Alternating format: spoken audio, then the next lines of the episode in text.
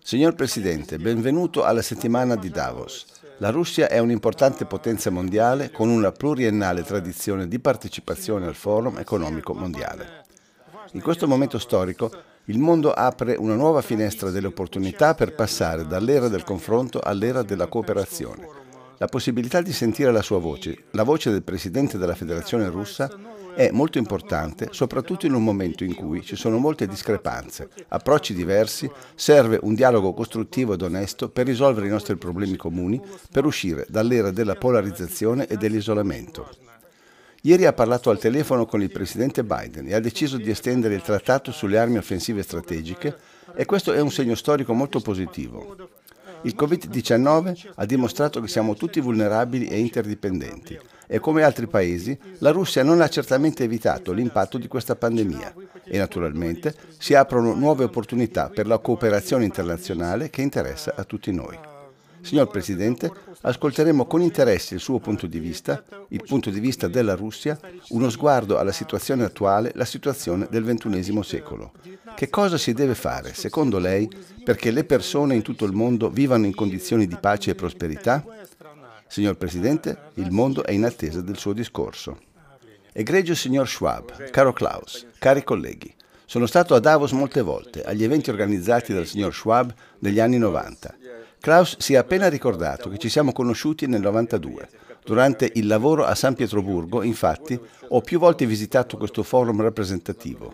Voglio ringraziarla perché oggi c'è la possibilità di portare il proprio punto di vista ad una comunità di esperti che si riuniscono in una piattaforma universalmente riconosciuta grazie agli sforzi del signor Schwab. Prima di tutto, signore e signori, vorrei darvi il benvenuto al World Economic Forum. È incoraggiante che quest'anno, nonostante la pandemia, nonostante tutte le restrizioni, il forum continui a svolgere il proprio lavoro anche se online, è comunque attivo e ha dato la possibilità ai partecipanti di scambiare le proprie valutazioni e le previsioni in un aperto e libero dibattito che in parte compensa il deficit di comunicazione diretta dei leader dei governi, dei rappresentanti del business mondiale e della società, deficit che si è accumulato negli ultimi mesi. Tutto questo è importante ora quando ci sono così tante domande difficili a cui rispondere. L'attuale forum è il primo nel terzo decennio del XXI secolo e la maggior parte dei relativi temi, ovviamente, è dedicata ai profondi cambiamenti che stanno accadendo sul pianeta. In effetti è difficile non notare le trasformazioni fondamentali dell'economia globale, nella politica, nella vita sociale, nella tecnologia.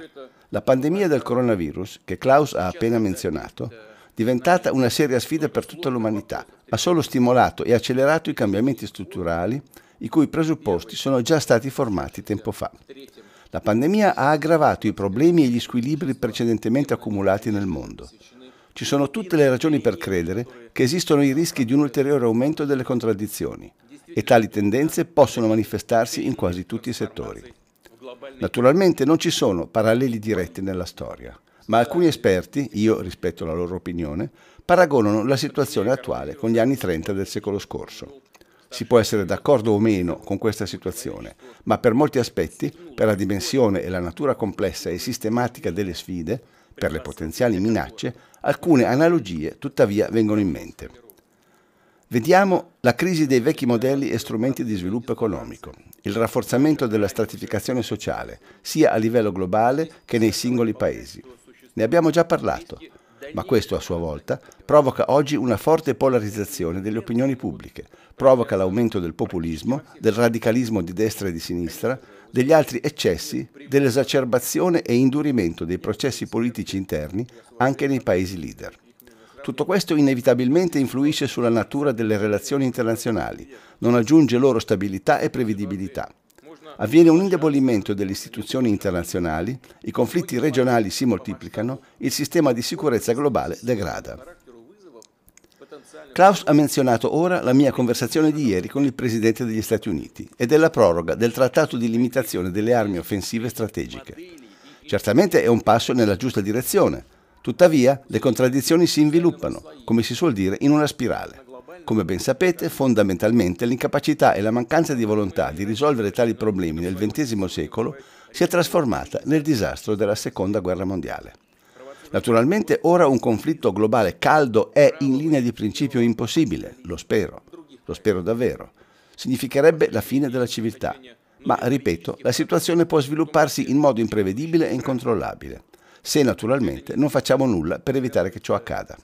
Esiste la probabilità che accada una vera e propria interruzione dello sviluppo mondiale, con la minaccia di una lotta tutti contro tutti, con i tentativi di risolvere le contraddizioni attraverso la ricerca di nemici interni ed esterni, con la distruzione non solo di valori tradizionali, a cui noi in Russia teniamo, come la famiglia, ma anche le libertà fondamentali, tra cui il diritto di scelta e l'inviolabilità della vita privata. Faccio notare qui che la crisi sociale e quella dei valori ha già conseguenze demografiche sfavorevoli per cui l'umanità rischia di perdere interi continenti di civiltà e cultura. La nostra responsabilità comune oggi è quella di evitare un futuro simile ad una cupa distopia e di garantire lo sviluppo su una traiettoria diversa, positiva, armoniosa e creativa. E a questo proposito mi concentrerò di più su quelle sfide chiave che, a mio parere, sono ora di fronte alla comunità globale. La prima è quella socio-economica. Sì, a giudicare dai numeri delle statistiche, nonostante le profondi crisi del 2008 e del 2020, il periodo degli ultimi 40 anni può essere definito un successo o addirittura un super successo per l'economia mondiale. A partire dall'anno 1980, il PIL globale per parità di potere d'acquisto in termini reali pro capite è raddoppiato. Questo è sicuramente un indicatore positivo. La globalizzazione e la crescita interna hanno portato a una forte ripresa nei paesi in via di sviluppo, consentendo a più di un miliardo di persone di uscire dalla povertà. Quindi, se prendiamo il livello di reddito di 5,5 dollari a persona al giorno, per parità di potere d'acquisto, allora, secondo le stime della Banca Mondiale, in Cina, ad esempio, il numero di persone con redditi più bassi è diminuito da 1,1 miliardi nel 1990 a meno di 300 milioni negli ultimi anni. Questo è sicuramente il successo della Cina. E in Russia, dai 64 milioni di persone nel 1999 a circa 5 milioni di adesso. Riteniamo che anche questo sia un progresso per il nostro Paese e, fra l'altro, nella direzione più importante. Ma la domanda principale, la cui risposta in molti modi fornisce proprio la comprensione dei problemi attuali, è qual è stata la natura di tale crescita globale? Chi ha ricevuto il principale beneficio da questo? Naturalmente, come già detto, i paesi in via di sviluppo hanno guadagnato in gran parte, sfruttando la crescente domanda dei loro prodotti tradizionali e anche di quelli nuovi. I risultati di tale integrazione nell'economia globale, però, sono stati non solo i posti di lavoro e le entrate dall'esportazione, ma anche contraccolpi sociali, tra cui un divario significativo nel reddito dei cittadini. E come stanno le cose nelle economie sviluppate dove il livello medio di benessere è molto più alto? Sembra paradossale, ma i problemi di stratificazione qui nei paesi sviluppati si sono rivelati ancora più profondi. In effetti, secondo le stime della Banca Mondiale, se negli Stati Uniti, per esempio, nel 2000 vivevano 3,6 milioni di persone con un reddito inferiore a 5,5 dollari al giorno, nel 2016 questo numero è cresciuto fino a 5,6 milioni di persone. Nello stesso periodo, la globalizzazione ha portato ad un significativo aumento dei profitti delle grandi multinazionali, principalmente americane ed europee. A proposito, la stessa tendenza degli Stati Uniti riguarda anche i cittadini delle economie più sviluppate dell'Europa. D'altronde, se parliamo di profitti delle società, chi ha ottenuto il reddito? La risposta è nota ed ovvia, l'1% della popolazione. E cosa è successo nella vita dell'altra gente? Negli ultimi 30 anni, in un certo numero di paesi sviluppati, il reddito di più della metà dei cittadini in termini reali era stagnante, non cresceva, mentre il costo dell'istruzione e dell'assistenza sanitaria è aumentato. E sapete in che misura? È triplicato. Cioè milioni di persone, anche nei paesi ricchi, non vedono più la prospettiva di crescita del loro reddito. Allo stesso tempo affrontano i problemi di come mantenere in salute se stessi ed i propri genitori, come dare un'istruzione di qualità ai figli. Si accumula una massa enorme di persone che, di fatto, non sono richieste Così, secondo l'Organizzazione Internazionale del Lavoro, nel 2019 il 21% o 267 milioni di giovani nel mondo non ha studiato e non ha lavorato da nessuna parte. E anche fra i lavoratori, ecco un indicatore e numeri interessanti, il 30% vive con un reddito inferiore ai 3,2 dollari USA al giorno, a parità di potere d'acquisto. Tali dislivelli nello sviluppo socio-economico globale sono il risultato diretto della politica condotta negli anni Ottanta del secolo scorso, spesso in modo volgare e dogmatico. Alla base di questa politica c'era il cosiddetto consenso di Washington. Con le sue regole non scritte, quando la priorità viene data alla crescita dell'economia basata sul debito privato in condizioni di deregolamentazione e basse tasse per i ricchi e per le corporazioni. Come ho già detto, la pandemia del coronavirus ha solo aggravato questi problemi. L'anno scorso il calo dell'economia globale è risultato massimo dai tempi della Seconda Guerra Mondiale. Le perdite del mercato del lavoro fino al mese di luglio si sono rivelate equivalenti a quasi 500 milioni di posti di lavoro. Sì, entro la fine dell'anno la metà di questi sono stati recuperati, ma ancora ci sono quasi 250 milioni di posti di lavoro che risultano persi. Questo è un numero grande e molto allarmante. Solo per i primi nove mesi dello scorso anno la perdita di reddito da lavoro nel mondo ammonta a 3,5 trilioni di dollari. E questa cifra continua a crescere. Ciò significa che cresce anche la tensione sociale. Allo stesso tempo, il recupero post-crisi non va liscio se 20-30 anni fa il problema poteva essere risolto stimolando la politica macroeconomica, e così fanno fra l'altro costantemente fino ad ora, oggi tali meccanismi risultano esauriti, non funzionano. La loro risorsa è praticamente esaurita. Queste non sono mie affermazioni infondate. Così, secondo il Fondo Monetario Internazionale, il livello del debito totale del settore pubblico e privato si è avvicinato alla quota del 200% del PIL globale e in alcune economie ha superato il 300% del PIL nazionale. Allo stesso tempo, nei paesi sviluppati, i tassi di interesse sono ovunque quasi a zero e nei principali paesi in via di sviluppo è ai minimi storici. Tutto questo rende impossibile la stimolazione dell'economia con gli strumenti tradizionali attraverso l'aumento del credito privato. Il cosiddetto allentamento quantitativo, che solo gonfia la bolla del valore delle attività finanziarie, porta ad un'ulteriore stratificazione della società e un crescente divario fra l'economia reale e virtuale, a proposito me lo dicono spesso i rappresentanti del settore reale dell'economia di molti paesi del mondo, e credo che anche i partecipanti all'incontro di oggi che rappresentano aziende siano d'accordo con me, è una minaccia reale e causa sconvolgimenti gravi e imprevedibili. Certe speranze di riuscire a riavviare il precedente modello di crescita sono associate ad un rapido sviluppo tecnologico. Infatti, gli ultimi 20 anni hanno gettato le fondamenta per la cosiddetta quarta rivoluzione industriale, che si basa sull'uso ubiquitario dell'intelligenza artificiale, delle soluzioni automatizzate e robotizzate, la pandemia del coronavirus ha notevolmente accelerato tali sviluppi e la loro implementazione. Tuttavia, questo processo genera anche nuovi cambiamenti strutturali, particolarmente nel mercato del lavoro. Quindi, senza azioni efficaci dello Stato, molte persone rischiano di rimanere senza lavoro e spesso questa è la cosiddetta classe media. E questa è la base di ogni società moderna. A questo proposito parliamo della seconda sfida fondamentale del prossimo decennio, quella sociopolitica.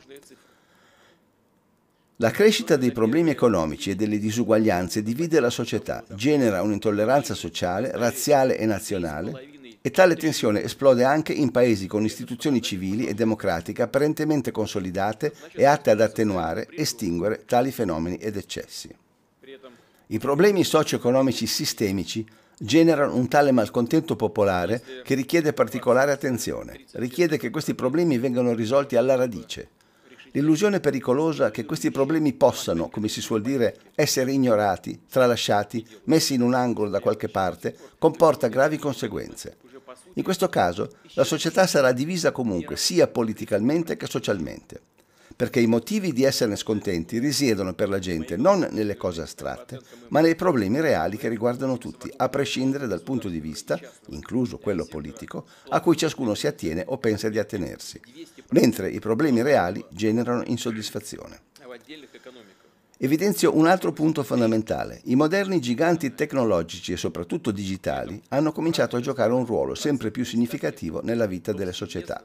Ora si parla molto di questo, soprattutto per quanto riguarda gli eventi che si sono verificati negli Stati Uniti nella campagna elettorale. E questi non sono solo giganti economici, in alcuni ambiti sono di fatto in competizione con lo Stato. Il loro pubblico è di miliardi di utenti che trascorrono una parte significativa della loro vita all'interno di questi ecosistemi. Dal punto di vista delle aziende stesse, la loro posizione di monopolio è ottimale per l'organizzazione dei processi tecnologici e di business. Forse lo è, ma nella società civile sorge una domanda. Quanto tale monopolio corrisponde esattamente all'interesse pubblico? Dov'è il confine fra un business globale di successo, con servizi richiesti, il consolidamento di big data e un tentativo di gestire la società sfacciatamente a propria discrezione, sostituendo le legittime istituzioni democratiche e in sostanza usurpando o limitando il diritto naturale dell'uomo di decidere come vivere, cosa scegliere, quale opinione esprimere liberamente? Abbiamo appena visto tutto questo negli Stati Uniti e tutti sanno di che cosa sto parlando. Sono sicuro che la stragrande maggioranza delle persone condivida questa posizione, compresi i partecipanti a questo evento di oggi. E infine la terza sfida, o meglio la chiara minaccia che potremmo affrontare nel prossimo decennio, è l'ulteriore aggravamento di tutta la serie di problemi internazionali. Sicuramente i problemi sociali ed economici interni irrisolti e crescenti possono spingere a dover trovare qualcuno su cui scaricare la colpa, accusare di tutti i problemi e reindirizzare l'irritazione e il malcontento dei propri cittadini. E lo vediamo già. Sentiamo che il livello della propaganda retorica nella politica estera sta crescendo. Ci si può aspettare anche che il carattere delle azioni pratiche sarà più aggressivo, includendo l'esercitare pressioni sui paesi che non sono d'accordo ad essere dei satelliti obbedienti e gestibili, con l'uso di barriere commerciali, di sanzioni illegittime, di vincoli nei settori finanziario, tecnologico e informativo. Tale gioco senza regole aumenta moltissimo il rischio di utilizzo unilaterale della forza militare. Questo è il pericolo. L'uso della forza adducendo una scusa inverosimile. Questo moltiplica la probabilità che compaiano nuove zone calde sul nostro pianeta. Ciò non può non inquietarci. Eppure, cari partecipanti al forum, nonostante un tale groviglio di contraddizioni e sfide, dobbiamo senza dubbio non perdere una visione positiva del futuro. È necessario mantenere l'impegno verso un ordine del giorno costruttivo. Sarebbe ingenuo proporre delle ricette universali miracolose per risolvere i problemi identificati. Cercare però di sviluppare approcci comuni, avvicinare le posizioni più possibile, identificare le fonti che generano tensione globale è certamente necessario per tutti noi. Voglio di nuovo sottolineare la mia tesi. La causa fondamentale di instabilità nello sviluppo globale in gran parte sono i problemi socio-economici accumulati. La domanda chiave oggi quindi è la seguente. Come costruire una logica di azioni per non solo ripristinare rapidamente l'economia globale e nazionale e i settori danneggiati dalle conseguenze della pandemia, ma anche assicurarci che tale recupero sia proprio stabile a lungo andare, abbia una struttura di qualità e contribuisca a superare il peso degli squilibri sociali.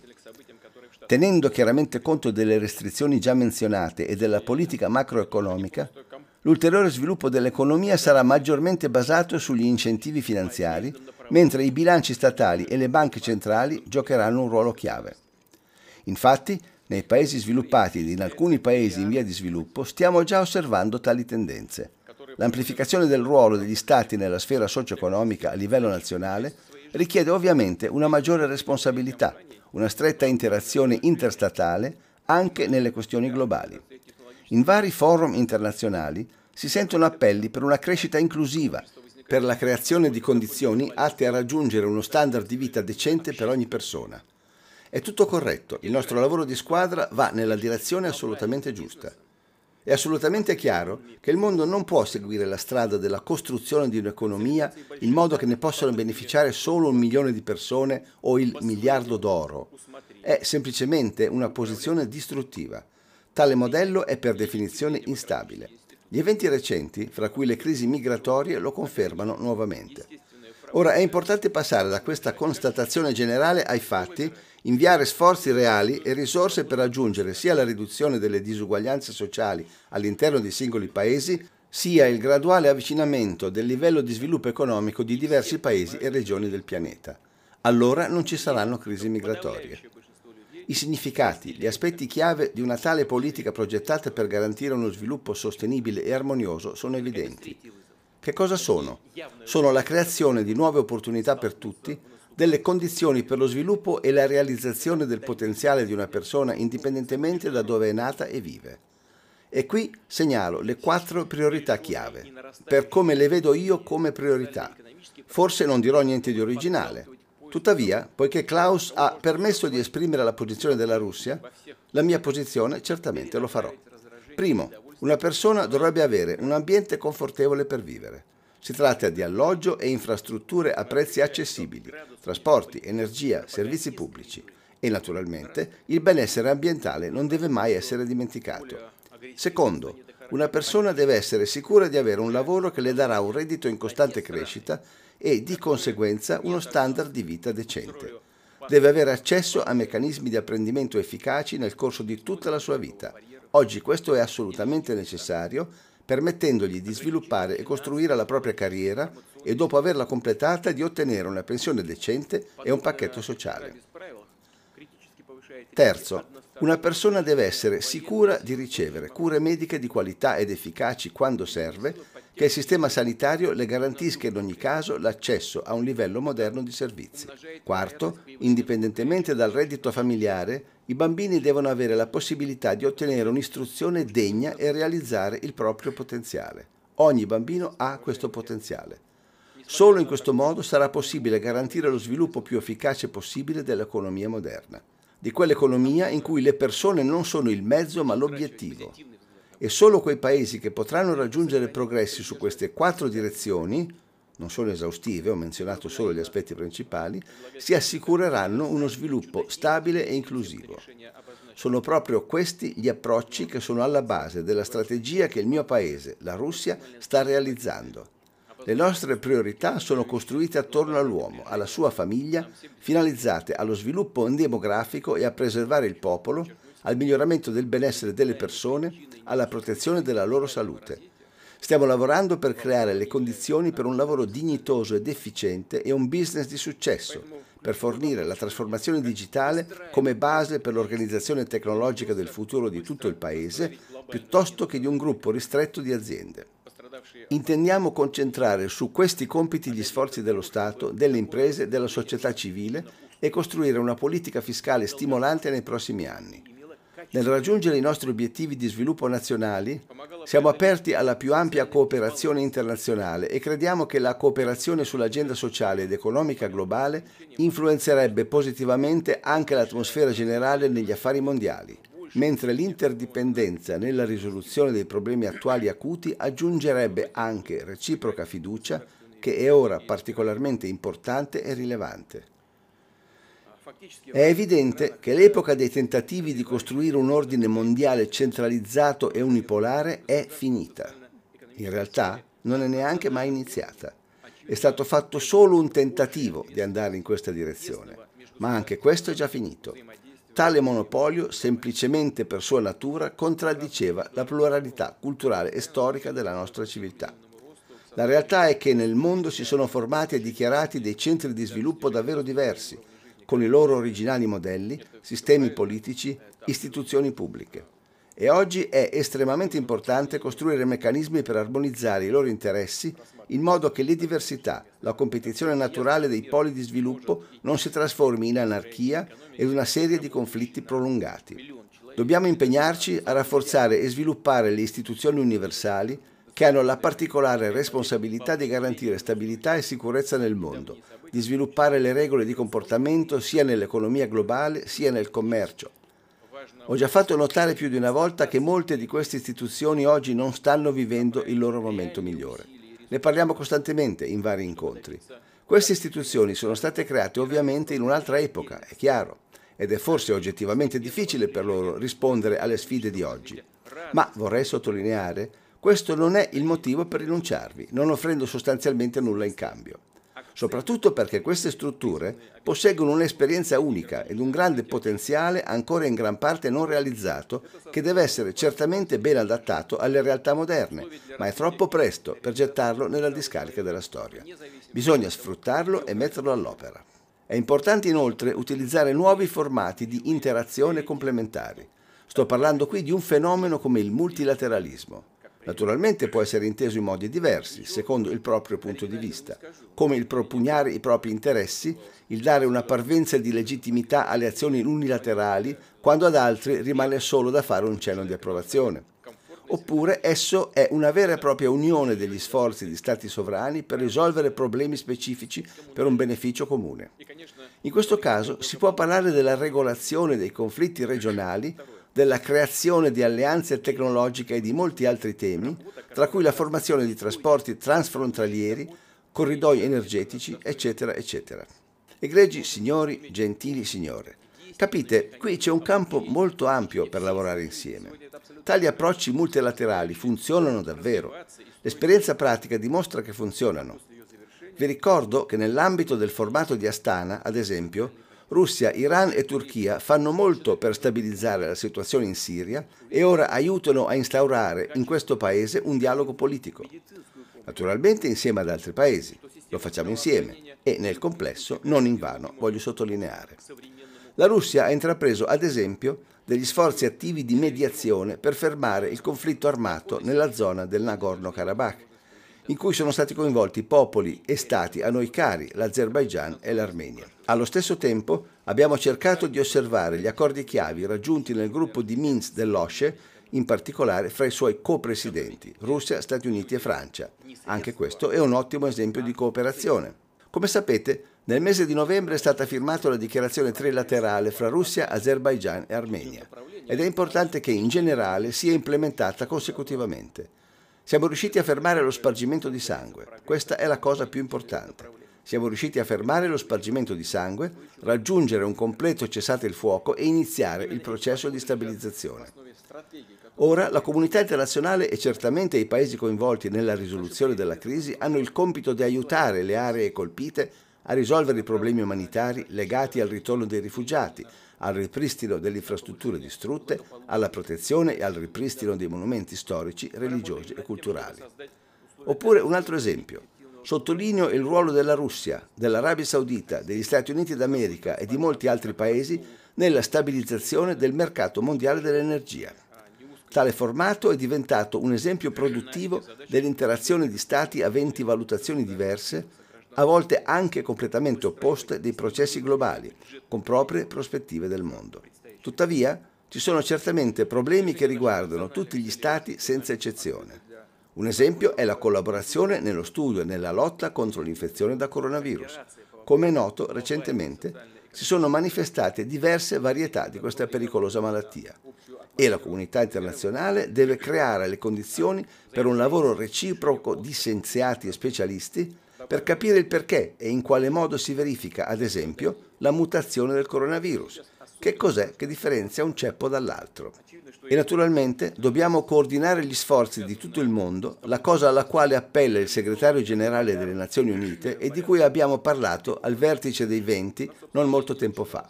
Dobbiamo unire e coordinare gli sforzi di tutto il mondo per combattere la diffusione della malattia e aumentare la disponibilità dei vaccini tanto necessari contro il coronavirus.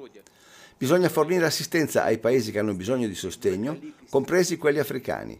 Intendo l'aumento del numero di test effettuati e la vaccinazione. Noi vediamo che la vaccinazione di massa è accessibile oggi principalmente ai cittadini dei paesi sviluppati, mentre centinaia di milioni di persone sul pianeta non hanno nemmeno la speranza di una tale protezione. In pratica, tale disuguaglianza può significare una minaccia comune, perché, ed è ben noto e molte volte discusso, l'epidemia non cesserà i suoi focolai incontrollabili continueranno ad esistere. Essa è senza limiti. Non esistono confini per infezioni e pandemie. Quindi dobbiamo imparare la lezione della situazione attuale, proporre misure volte a migliorare l'efficienza del sistema di monitoraggio, del verificarsi di malattie simili e dello sviluppo di tali situazioni. Un'altra importante direzione dove è necessario coordinare il nostro lavoro, in sostanza coordinare il lavoro di tutta la comunità mondiale, è la salvaguardia del clima e della natura del nostro pianeta. Non dirò qui nulla di nuovo. Solo insieme possiamo fare progressi su questioni importanti come il riscaldamento globale, la riduzione del manto forestale, la perdita della biodiversità, l'aumento dei rifiuti, l'inquinamento oceanico con la plastica e così via, trovare un equilibrio ottimale fra gli interessi dello sviluppo economico e la salvaguardia ambientale per le generazioni attuali e future. Cari partecipanti al forum, cari amici, tutti noi sappiamo che la competizione, la rivalità fra i paesi non si è mai fermata nella storia mondiale e non si fermerà mai. Le contraddizioni, lo scontro di interessi in realtà sono una cosa naturale per un organismo così complesso come la civiltà umana. Tuttavia, nei punti di svolta, questo non ha mai interferito, ma al contrario ha spinto ad unire le forze nelle direzioni più importanti e veramente vitali. E mi risulta che questo sia proprio un periodo così. È molto importante valutare la situazione in modo equo, non concentrarsi sulle questioni immaginarie, ma sui problemi globali reali, sulla risoluzione degli squilibri critici per l'intera comunità mondiale. E così sono sicuro che riusciremo ad avere successo e rispondere adeguatamente alle sfide del terzo decennio del XXI secolo. Finirei con questo il mio discorso e vorrei ringraziarvi per la vostra pazienza e attenzione. Grazie mille. Grazie mille, signor Presidente. Molte questioni che lei ha affrontato fanno sicuramente parte della nostra discussione di questa settimana. Noi, oltre ai discorsi, organizziamo il lavoro di gruppi telematici, non lasciamo da parte i paesi in via di sviluppo, parliamo di sviluppo delle capacità e abilità per le future generazioni. Signor Presidente, siamo pronti per una discussione a seguire, ma ho da farle una breve domanda. È una questione che abbiamo discusso quando ci siamo incontrati a San Pietroburgo 14 mesi fa. Come vede i futuri rapporti fra la Russia e l'Europa? Sa, abbiamo delle cose di natura assolutamente fondamentale. È una cultura comune. I più grandi politici europei del recente passato, parlavano della necessità di sviluppare relazioni fra l'Europa e la Russia, sottolineando che la Russia è parte dell'Europa, sia geograficamente, sia, ben più importante, nel senso culturale della parola. Sono essenzialmente la stessa medesima civiltà. I leader francesi parlavano della necessità di creare un unico spazio da Lisbona fino agli Urali. Penso, e ho anche detto, perché fino agli Urali? Fino a Vladivostok ho personalmente sentito la posizione di un eccezionale politico europeo, l'ex cancelliere Helmut Kohl, che diceva che se la cultura europea vuole sopravvivere e rimanere in futuro uno dei centri della civiltà mondiale, tenendo in considerazione tutti i problemi e le tendenze di sviluppo della civiltà mondiale, allora l'Europa occidentale e la Russia devono stare certamente insieme. È difficile non essere d'accordo. Ci atteniamo esattamente allo stesso punto di vista e posizione. La situazione di oggi è evidentemente anormale. Dobbiamo tornare a un'agenda positiva. È nell'interesse della Russia e, sono sicuro, dei paesi europei. È chiaro che anche la pandemia ha giocato un ruolo negativo. È diminuito il nostro fatturato con l'Unione Europea, sebbene sia uno dei nostri principali partner commerciali ed economici. Abbiamo all'ordine del giorno la questione del ritorno alle tendenze positive e alla crescita dell'interazione commerciale ed economica.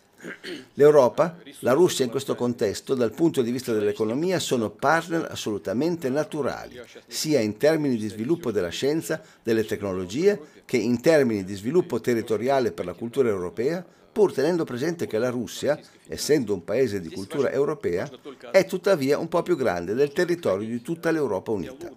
La Russia possiede risorse colossali, il potenziale umano è colossale. Non starò ad elencare ora tutto ciò che c'è di positivo in Europa e da cui la Federazione russa potrebbe trarre beneficio.